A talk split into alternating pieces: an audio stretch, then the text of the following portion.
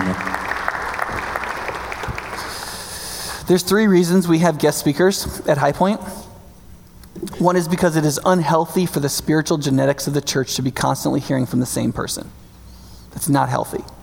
It's not healthy for us to learn to be listeners, and it's not healthy for us to be attendant on a single shepherd because shepherds implode and fall, and it happens the more the more we depend on one of them. Second, people who speak like me need time off. I spent this Saturday hanging out with the elders and talking for hours with some of the staff and the elders about the future of High Point. Where are we going? What are we doing? What do we care about? How do we make more offices in this building? And so on. And that time is very hard to come across when I'm also preparing a sermon. Sermons just take over weeks, it's just the way it goes. The third reason to have a guest speaker is um, to engage competence. And when we come to things like the persecuted church, oftentimes when we're doing, we're, we need dispatches from the front of global missions, it's important that we bring somebody in who not only knows what they're talking about in terms of content, but somebody who actually has lived it and done it and been a practitioner themselves.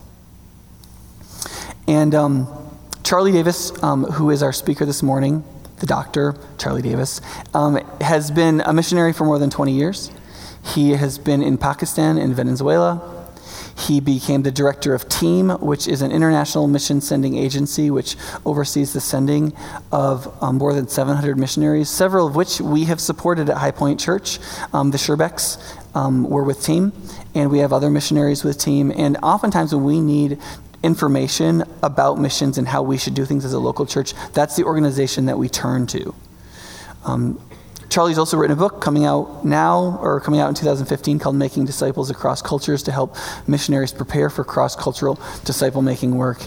And um, we really try, um, in moments where we're going to talk about missions, um, to get people who have done it, because there's something about international missions where I just don't care to listen to a non practitioner.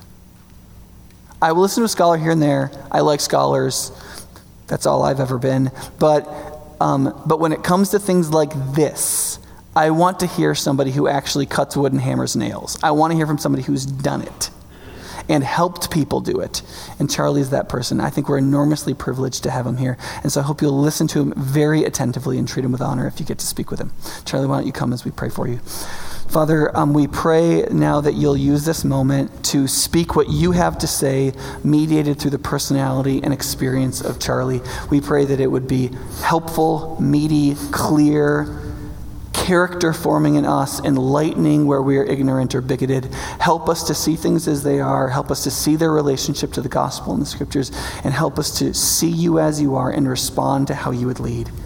We pray that you would do this in Jesus' name for his sake and for the good of all people. Pray in his name. Amen. Thank you. Now I just have to live up to the introduction. you know, whenever I, I arrive at a, a church to speak, and it's a great privilege and honor for me to be able to do this with you this morning, so thank you. Um, it's really encouraging to find out that there have been other things happening there as I've been studying and thinking and praying about what the Lord wants me to speak on, I find out that there are other things going on in the church that absolutely coincide with what I think the Holy Spirit wanted me to talk about. Um, the focus on the persecuted church is prayer, so it may not be that big of a stretch. But to find out that there's a class right after this, that if you want to go and learn more how to pray, you can go to that class. And on Wednesday night, I think it's Tuesday or Wednesday, Wednesday, there's another focus on prayer. So if you want to take what we talk about this morning and turn it into action, there's that opportunity for you. I go, I just sort of relax and say, well, okay, I guess I'm on the right track. Thank you, Lord, for looking after these things because they're way beyond us. Uh, this was not the result of great strategic planning on the part of somebody. This is the Holy Spirit at work. So that's always encouraging.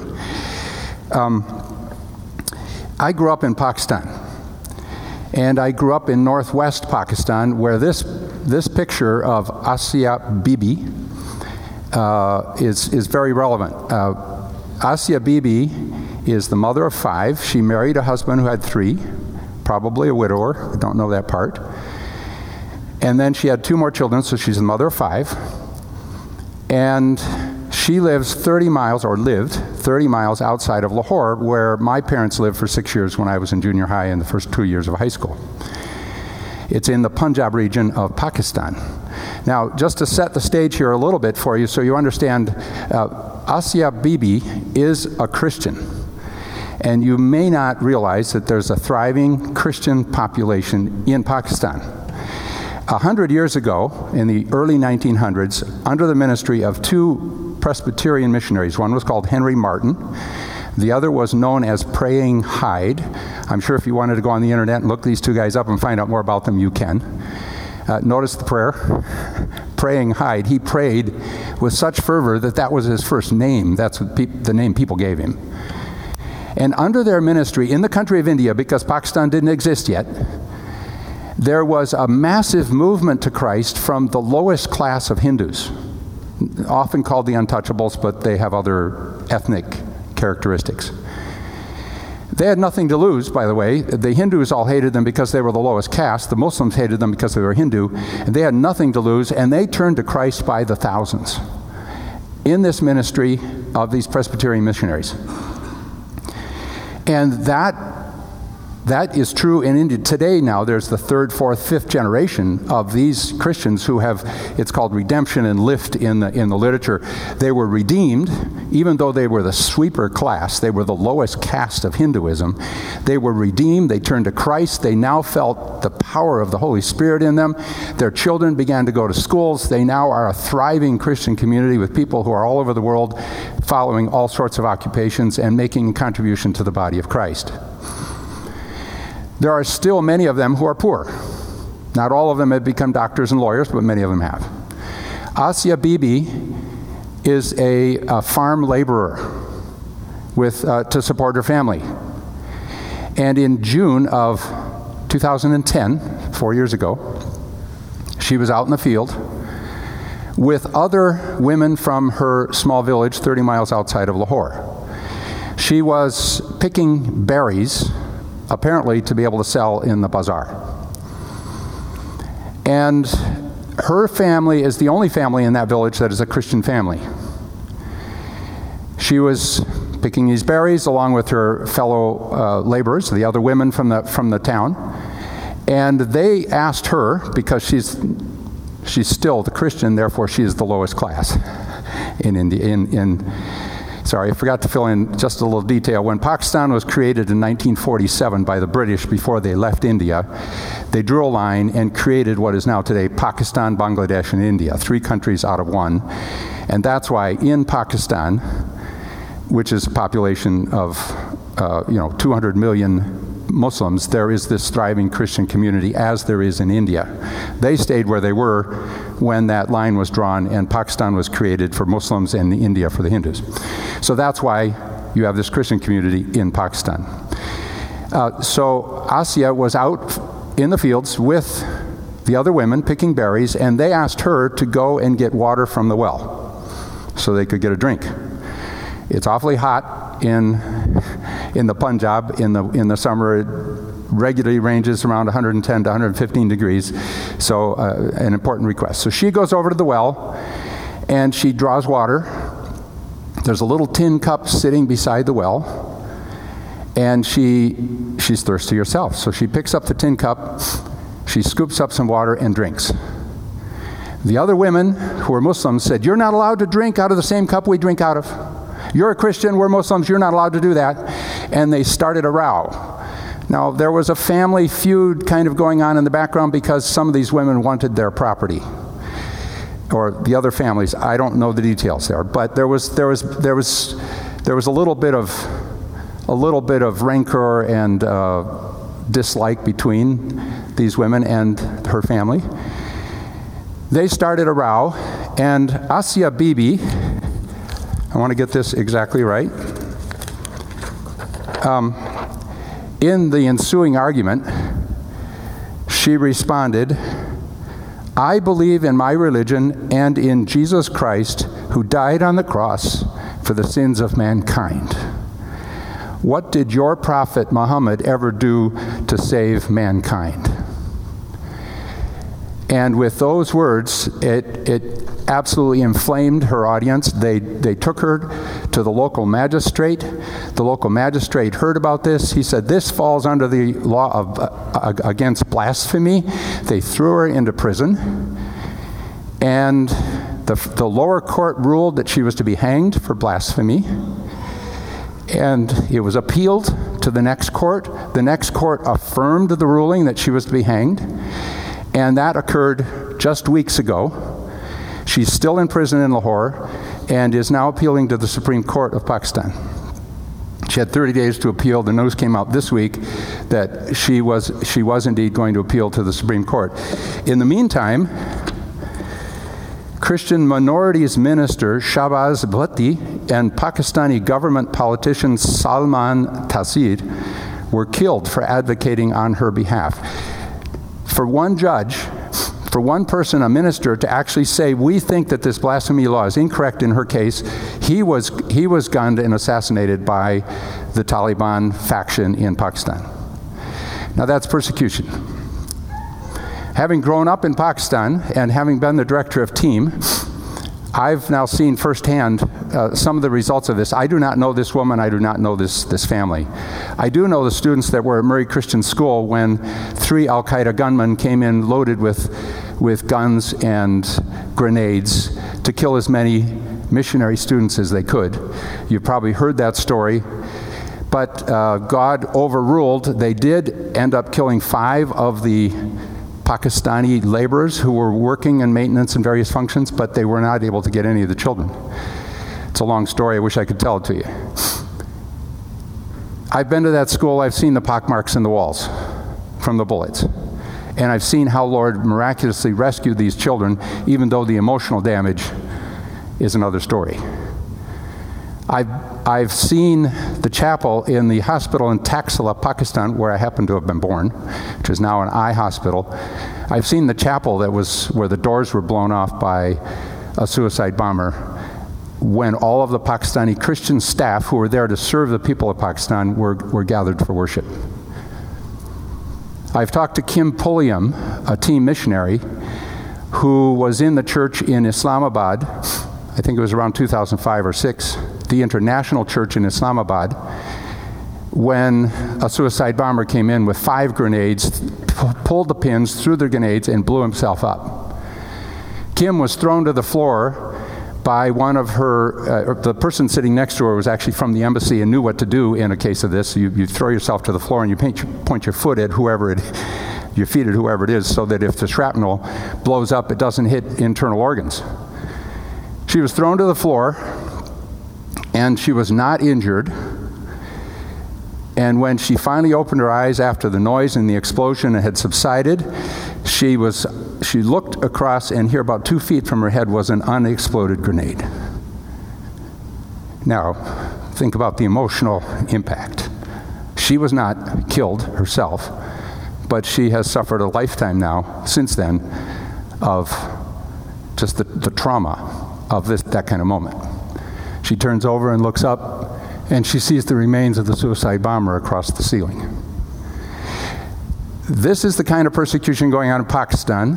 I, we're not going to take time to talk about Iran or China, Afghanistan, Sudan, Cameroon, places where active persecution, or Nigeria, where active persecution is going on against Christians. The question is, how do we respond to it? Now, frankly, um, I can share with you a lot of very unproductive responses because I've had them all. One of the responses is guilt. First of all, how's come I'm not being persecuted? It's kind of like survivor guilt. It's like, well, is there something wrong with my faith? And nobody's throwing bombs at me. Or guilt that I haven't done anything and I should do something. Now, guilt is not a fruit of the Holy Spirit. If you go and check in Galatians, it's not there in the list. That's an unproductive response. Another unproductive response is frustration. It's like, oh, you know, I can't keep track of it all anyway. It's going on all over the place. I can't I can't think about it all, so I'm just not going to think about any of it. I'm just going to hope that my life stays comfortable. Uh, that too is an un- unproductive response. God has called us to love our neighbor as ourselves. And our neighbor isn't just the person next door. Another unproductive response is cynicism. Cynicism is, yeah, I've heard these stories before, and pretty much all of them come with a fundraising appeal at the end. And the better the story, the, the, the greater the impact, and the, the, bigger the, the bigger the draw. And that's a very, that's not a very productive response either.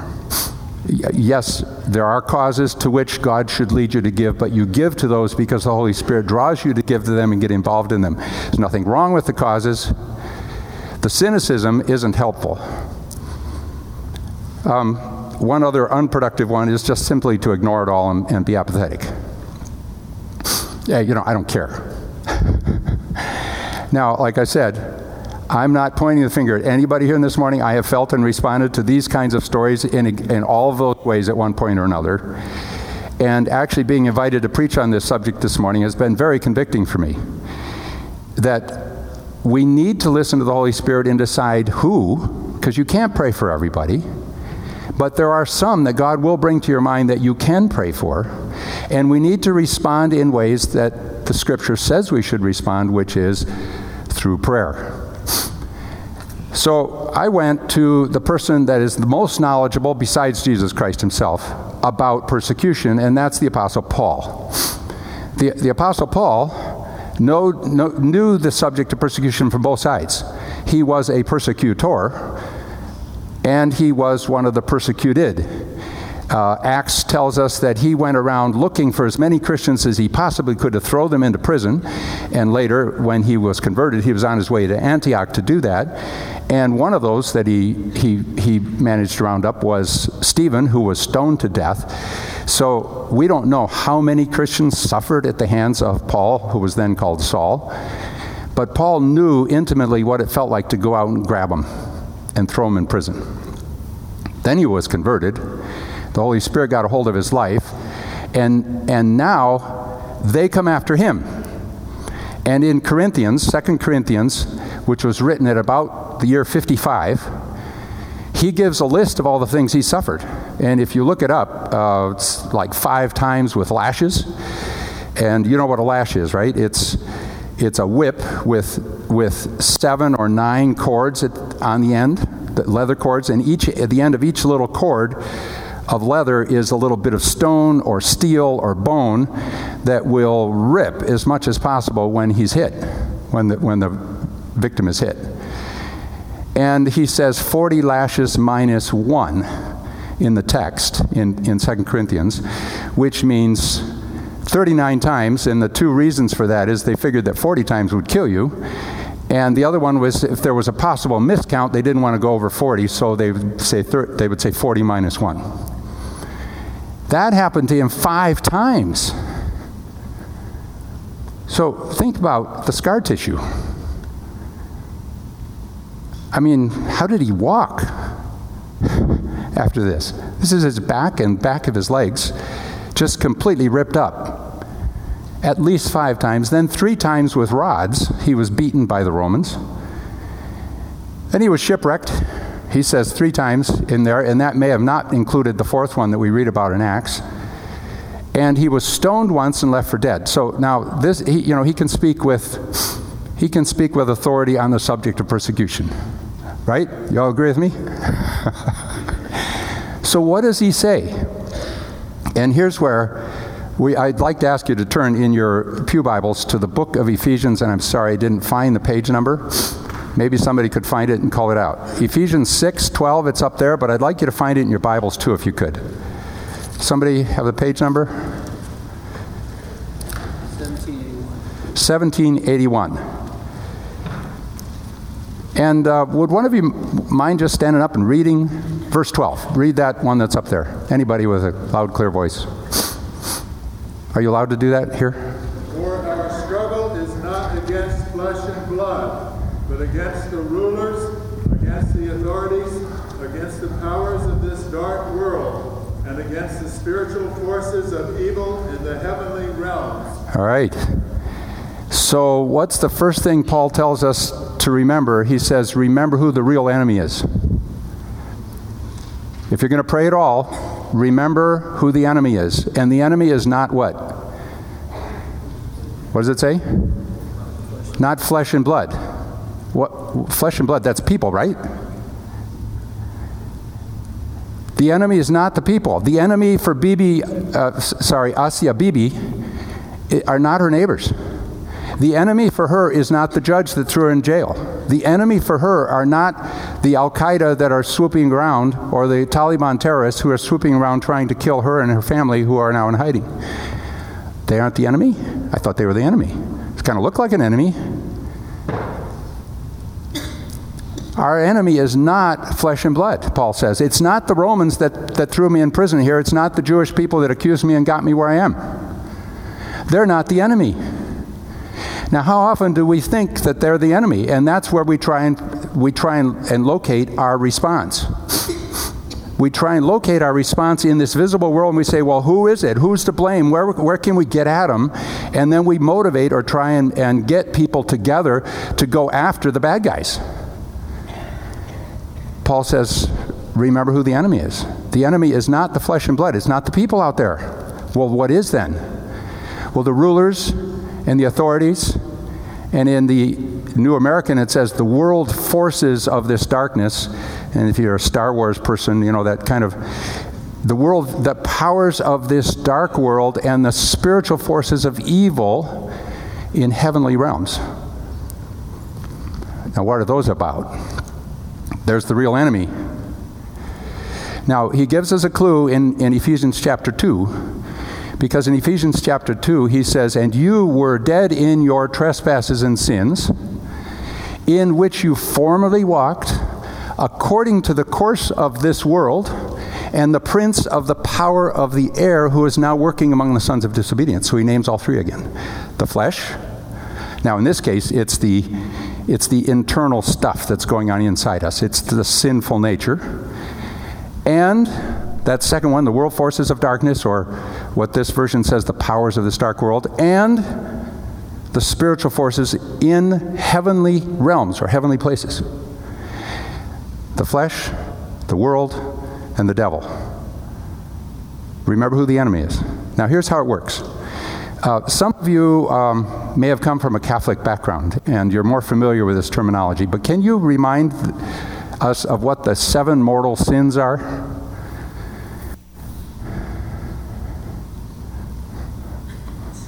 Come on.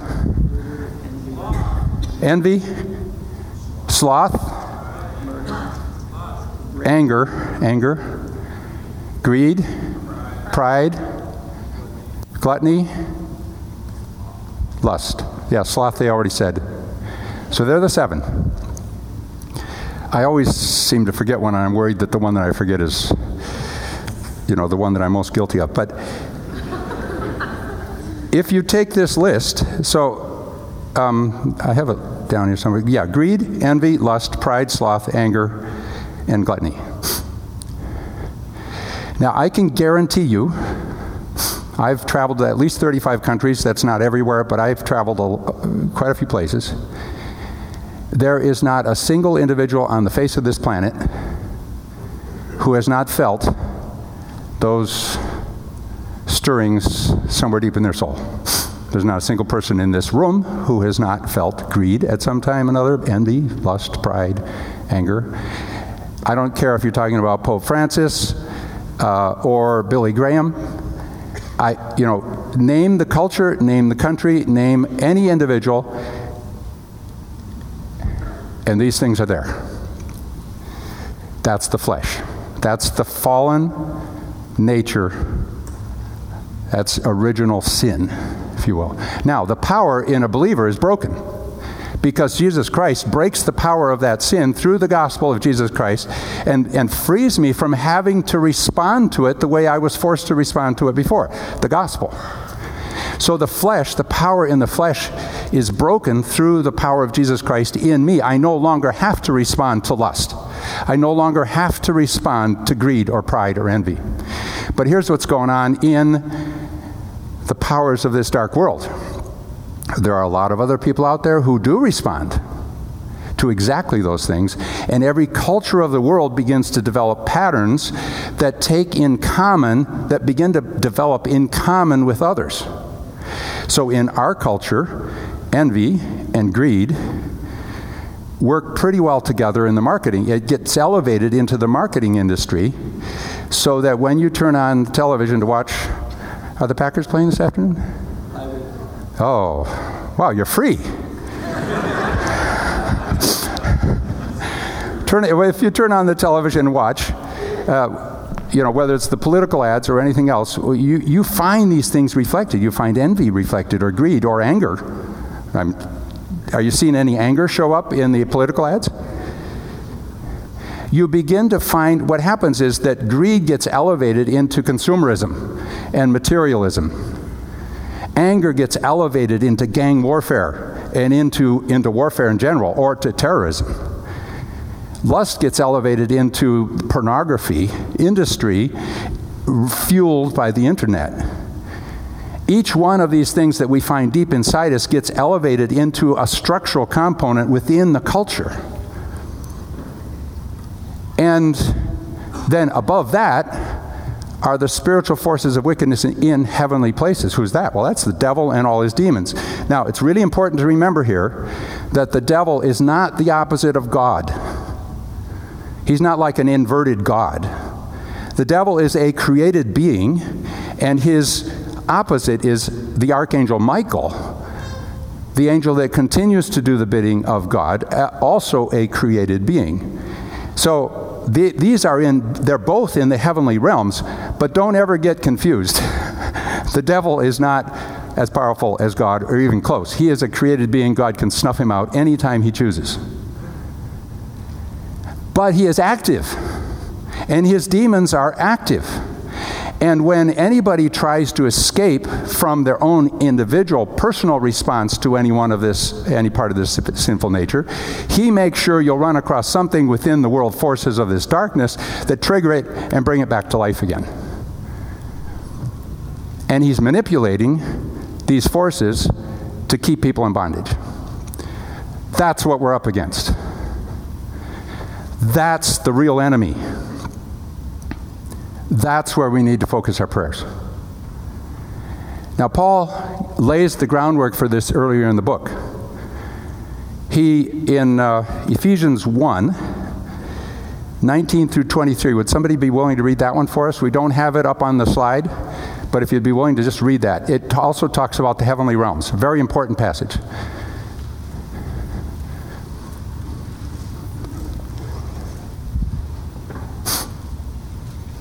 Some brave soul that's willing to stand up and read again?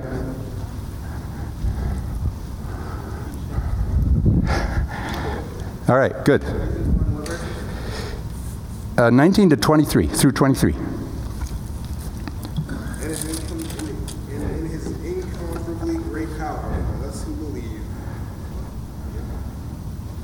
Yeah, start with that power is like, that's halfway through the sentence.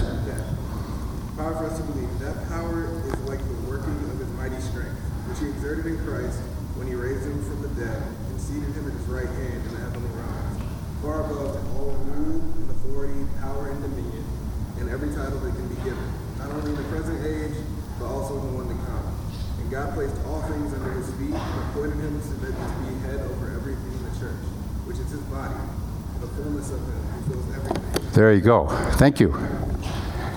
What has God done? Because he's referring to his prayer, which, if you come to the class afterwards, we're going to we're going to look at more closely. We don't have time for the prayer here. But he's saying, why can we pray this way? Because Jesus Christ, God has demonstrated his power in Jesus Christ by raising him from the dead and seating him at his right hand in where?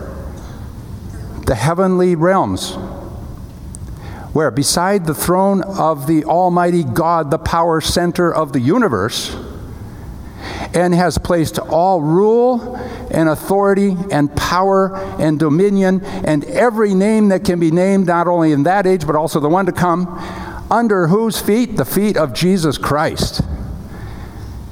And he has made him as head over all, the, he's given him to the, what does it say?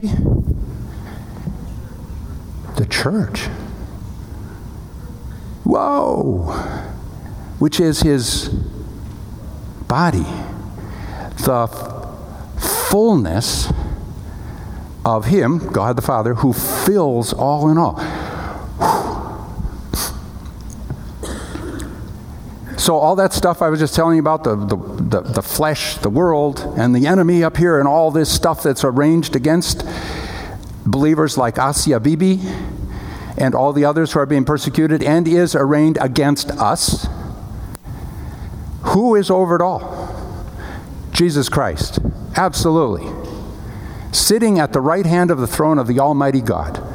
And if you need a refresher on what that looks like, go to Revelation chapter 4 or Ezekiel 1 or Isaiah 6. And you will see what that power center looks like, at least as well as it can be described. That's where Jesus Christ is seated. Now go to Ephesians 2 6 and 7, and don't take so long for somebody to volunteer.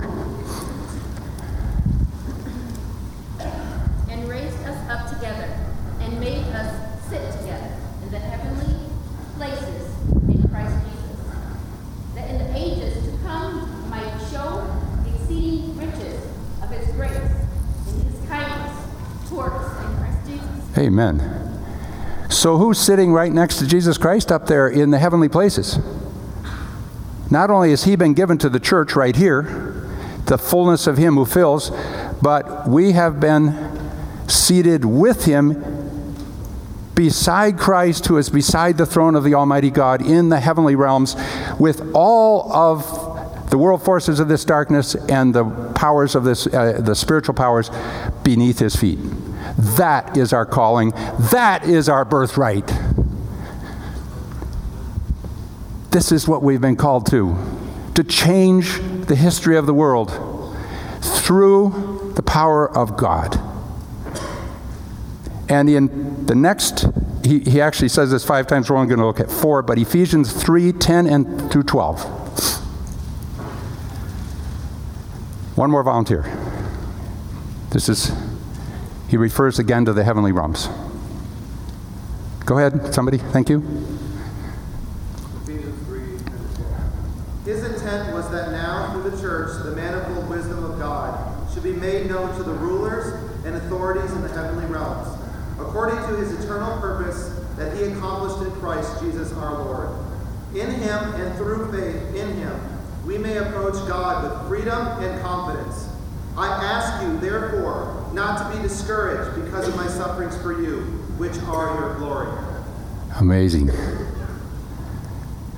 The manifold wisdom of God is now being made known through the church to the rulers and the authorities in the heavenly realms. So when the Jews and Gentiles, that's the manifold wisdom here, that the Jews and Gentiles were one body, united by faith through one Spirit and reconciled to God, when they gather before the throne of God to united in love and unity, the explosive power of God is then able to pass on through the spiritual forces in the heavenly realms through all the authority and power and proclaim to the world that Jesus Christ is real because this is the real deal the manifold wisdom of God is made known through the church to the rulers and the authorities in the heavenly places. And that's how we're called to pray. Now, here's the most amazing thing about this passage. You'd think that Paul, who has now been thrown into prison again, and has been languishing there for years, You'd think that he would call the Ephesians and say, Could you guys send a few emissaries over to Rome to kind of advocate on my behalf? You know, if you could get a little demonstration going outside the jail, maybe they'd, maybe they'd think about me. What does he actually ask for prayer for? He says, Pray at all times. Now, the second passage, if you wouldn't mind putting it up Ephesians 6 18 through 20. Pray at all times in the Spirit. Pray in the Spirit on all occasions with all kinds of prayers and requests. With this in mind, be on the alert and keep on praying for all the Lord's people.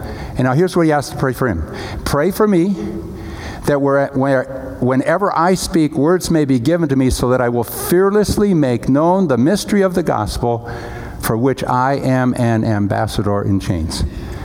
What's his prayer?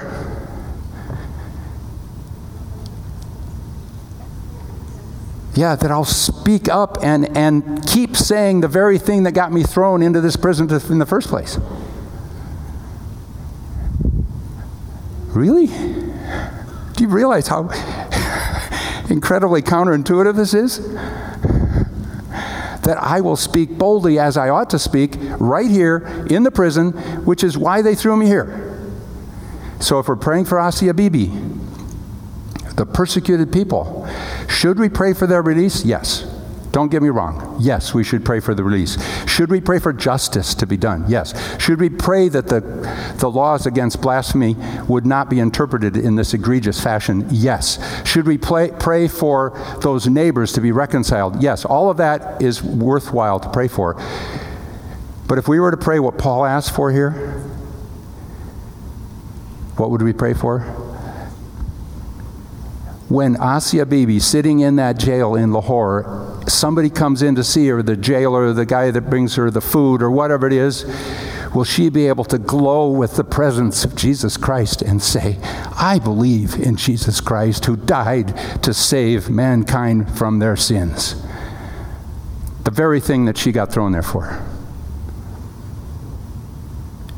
Can you imagine the explosive effect upon the nation? upon the patterns and culture in that nation and upon the, the, the forces of evil in the spiritual realms. You know what they want to do? The real enemy wants to shut her up. Now, here's the amazing thing about the Muslim world. Sometimes we think that the Muslim world is, you know, reactive and they're doing all these negative things, and, and I've heard good Christians say, you know, we should just go nuke them all just kind of that reaction is like, these people are always killing people and making up, you know, terrorism. You know, let's just let's just go bomb them. And we think that they're on the offense against us. Well, I have a secret for you, and it's right here in this passage. They're not on the offense, they're reacting.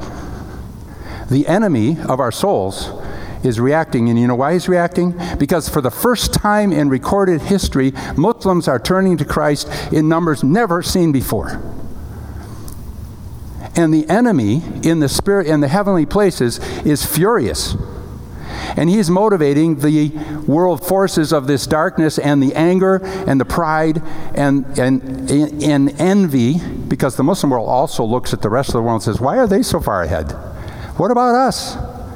Why are we always behind? Why are we getting the, the why are we so poor? And envy and anger and pride are explosive combinations, which are then manipulated by the enemy of our souls to bring about terrorism as a response. But that's a reaction. And the reason it's a reaction is because so many Muslims are turning to Christ. And the more they react, the more turn. In Iran today, the estimates, the very conservative estimates, and you've probably heard this number, but the very conservative estimates are 300,000 believers in Iran. It may be as many as a million, and they're coming faster and faster every day. In Kabul, Afghanistan, where the pressure is intense, one of our TEAM missionaries knows of at least 2,000 believers who have all become believers since 1979 in Kabul. And, and, and the, the, the fiercer the enemy grows in his response, the greater the, the greater the turn to Jesus Christ. I just saw on the news, it was either BBC or one of the reports on World News, and they were interviewing a Muslim family in northern Iraq who was going back into their home after the Islamic State had taken over their town and then been kicked out. They're moving back in. They were interviewing the Muslim father, and he said, If that's Islam, I'd rather be a Christian. And that's not the evangelical press. And when Christians stand up and say what Asia Bibi said, the heavens tremble literally. The enemy trembles, and he does everything he can to shut her up. And so our prayer, as the prayer for Paul, is let her speak fearlessly and boldly, because as she speaks fearlessly and boldly, Jesus Christ is raised up. Jesus Christ is honored. And her life begins to have this massive effect on all of Pakistan and the laws of Pakistan and on the spiritual forces that are controlling so many people in Pakistan. Do we want her released? Absolutely. But until that day, may she speak boldly. Let's bow in prayer and pray for her. Father, as we are assembled here this morning, we are assembled before the throne of Jesus Christ. As part of your body, we worship you in awe and reverence today. You are the King of kings and the Lord of lords. You are the one underneath whose feet are, are put all of the rulers and authorities and powers and names of this age and all of the other ages. And so, Father, we come before you gathered and collected here together, and we pray that you would fill Asia Bibi this morning in this day in that prison cell in Lahore with an overwhelming sense of your presence in her life. That you would fill her with the fruit of the Holy Spirit, with love and joy and peace and patience and kindness and goodness to all those who come into contact with her. That you would help her to speak fearlessly and boldly, even in that situation, her words of faith in Jesus Christ. Lord, may she radiate the love and power and presence of Jesus to those all around her. And we pray for all of those who are, who are caught in this web of the flesh, the world, and the devil in Pakistan, that they too would be released to be able to serve the King of Kings and the Lord of Lords. And we ask this in the name of Jesus Christ. Amen.